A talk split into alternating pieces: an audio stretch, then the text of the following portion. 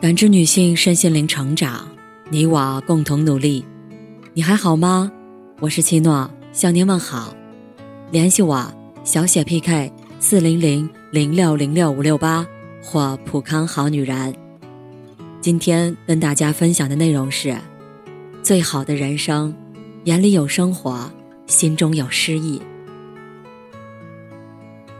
前不久，一篇哭诉中文已死的文章在朋友圈引起了轩然大波。作者认为，网络上充斥着幼稚化、庸俗化的语言 ，Y Y D S、绝绝子、阳了、抄作业，越来越多人喜欢用低幼、口水话来交流。中文的优美韵味逐渐消失。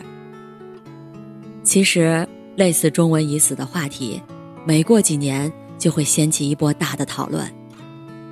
二十年前互联网刚刚兴起时的美眉、恐龙，十年前的压力山大、给力，有的流行一段时间就给遗忘，有的逐渐被人们接受，成为见怪不怪的日常用语。我们为什么对互联网语言充满了警惕？套用艾青先生的名句，因为我对这土地爱得深沉，我们在巧笑倩兮、美目盼兮的意境里得到了美的启蒙。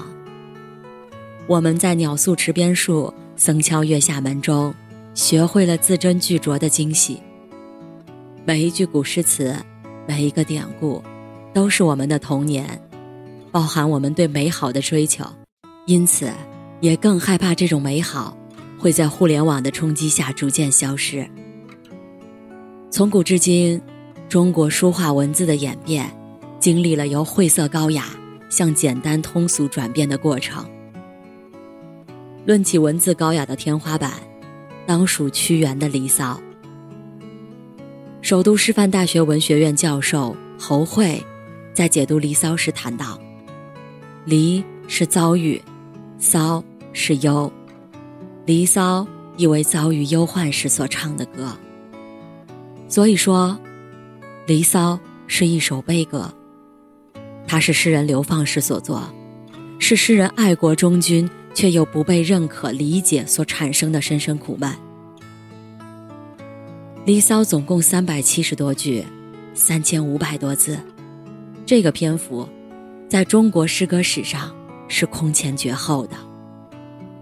一开篇他就讲述了自己的家史，我是高阳大帝的子孙，我的父亲叫伯庸，他原本抱定辅佐君王，建立尧舜伟业的志向，可是换来的却是嫉妒、误解和一连串的打击。没人能理解他的忧伤，连他的姐姐也不理解他，他只好向古代君王大舜陈述自己的苦闷，又上天入地四方寻找能理解自己的人。可是天国的守门人不理睬他，地上的美女仙姝也难以亲近。他向巫师请教出路，巫师说，天涯何处无芳草，你为什么一定要固守家园呢？诗人几乎被说动了，整顿车马，准备远赴四海。可是他在空中偶然低头，看到阳光照耀下的故乡是那么美丽，他的心一下子融化了，他舍不得离开心爱的楚国去远游，最终决定以一死来殉自己的祖国和理想。曾有渔夫劝他，圣人应当随机应变，整个世界污浊，您干嘛不随波逐流呢？大家都醉倒了，你何不也吃点酒糟，喝杯水酒？屈原答道，刚洗过澡的人总要掸掸帽子，抖抖衣裳，谁又想让干干净净的身体受污染？渔夫听后莞尔一笑，唱道，沧浪之水清兮，可以濯吾缨，沧浪之水浊兮，可以濯吾足。意思是说，人要适应这环境，水清就可以洗洗帽缨，水浊就洗洗脚。可屈原不愿随波逐流，他宁愿跳进这大江，葬身鱼腹，也不愿让世俗的污秽沾染清白的躯体。于是也就有了端午的由来。相比于先秦时期的诗经、离骚，唐诗宋词就要通俗多了。曾有学生问文学大家叶嘉莹，诗词很美，可是对我们的生活有什么帮助呢？叶嘉莹说，古典诗词中积蓄了古代伟大之诗人所有的心灵、智慧、品格、金报和修养。诵读古典诗词可以让你的心灵不死。诗词总要用短短几个字写尽人生起落和风景，也把友情、爱情、人与人之间的温情表达得淋漓尽致，胜过千言万语，一句顶一万句。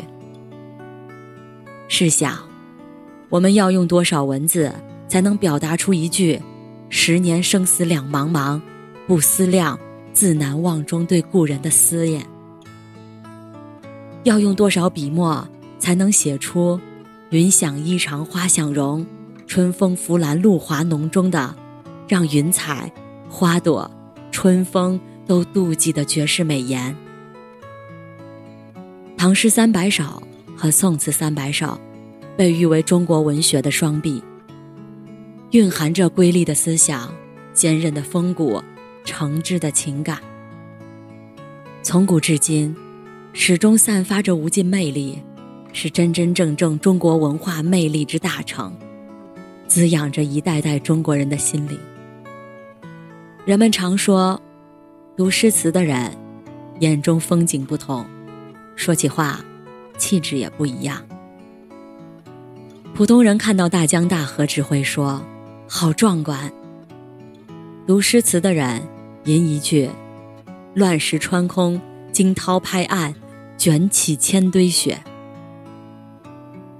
普通人看到河边落日只会说好美，读诗词的人脱口说出落霞与孤鹜齐飞，秋水共长天一色。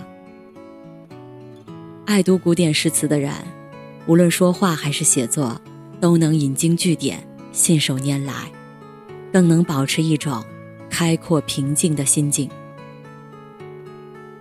诗人宗白话说，在生命中并不一定人人都要做诗人，但人人心中的诗意却是不可少的。无论得与失，成与败，我们都应看得开。假如生活中有了诗意，又有什么是我们这些凡夫俗子面对不了的、克服不了的？现代人很喜欢说爱自己，其实在苏轼的词作中早就谈过爱自己。他被流放三次，但他知道自己的价值，从不因为功名官位的高低而贬低或者抬高自己。他说，为晚景一倍万自爱耳，不必皇上来爱了，自己加倍爱自己。几番逆境反而成就了他一生的功业。被贬到海南，他研究《易经》《论语》《尚书》，完成三本著作。后来在广西碰到了大风雨，抱着一个布包袱，里面装着这三件书稿。